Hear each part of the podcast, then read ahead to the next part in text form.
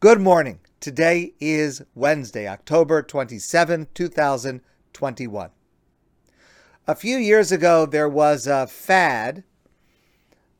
I never saw this personally, and I don't know how prevalent it is today,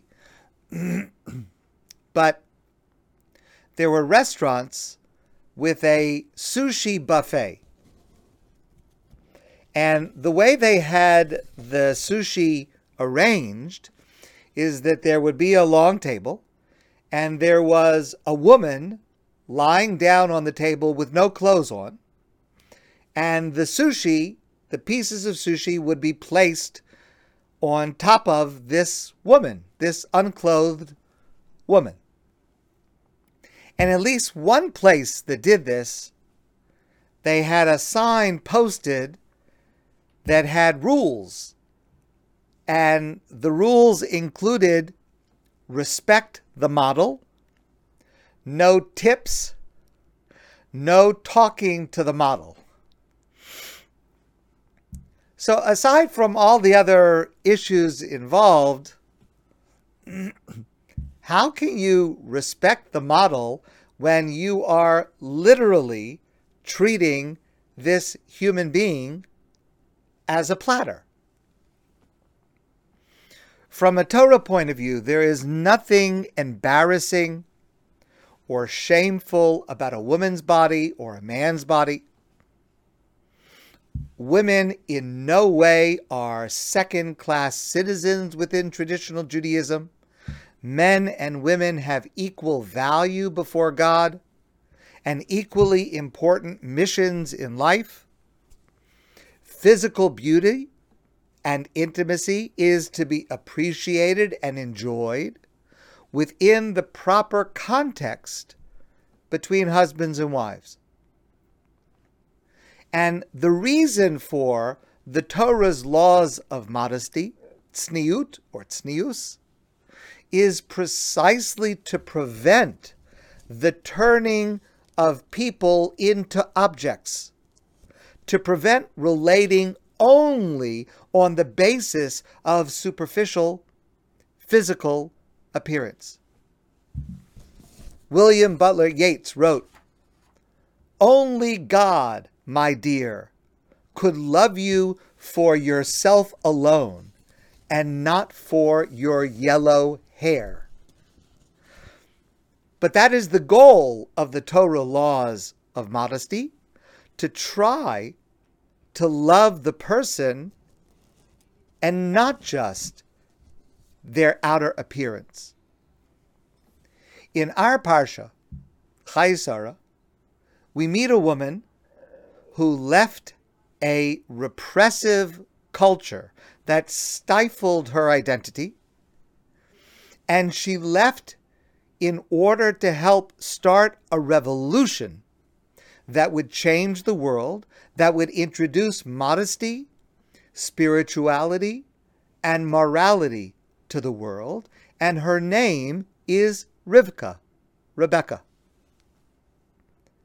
And the first thing she does after leaving her father's house on her way back with Eliezer, Abraham's servant, in order to eventually marry Yitzchak, Isaac, the Torah tells us, Vatisa Rivka es Eineha. Rivka lifted her eyes, Vatere es Yitzchak. And she saw Yitzchak in the distance. She knew that this is the person that she would ultimately end up marrying. Vatipal meyal hagamol. And she got off the camel on which she was riding. Vatomer al ho'eved. And she said to Eliezer, the servant who was guiding her, Who is that man in the distance who's walking towards us to meet us? The servant said, He is my master, meaning Yitzchak. Vatikach hatzaif vatiskas. And Rivka took a veil and covered her face. In many places today, especially in Quebec, a woman wearing a veil is a very complex and controversial subject, a subject that should not be regulated by government.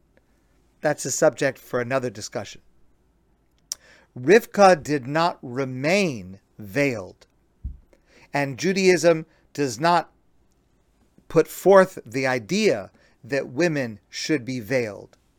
However, Rivka did want that the first moment she met Yitzchak, who would be her future husband, she wanted to make sure that his attraction to her would not only be because of her abundant physical beauty, but also because of her many internal qualities, because she was worthy to be a matriarch of the Jewish people.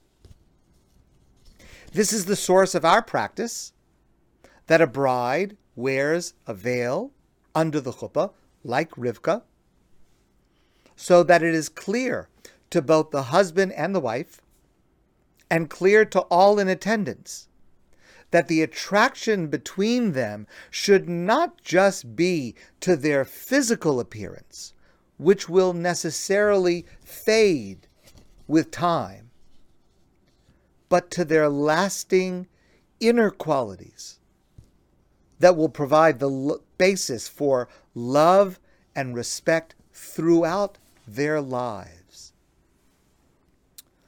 One of our closest friends wrote a poem in honor of her daughter's wedding, and she read the poem at their Sheva Brachos.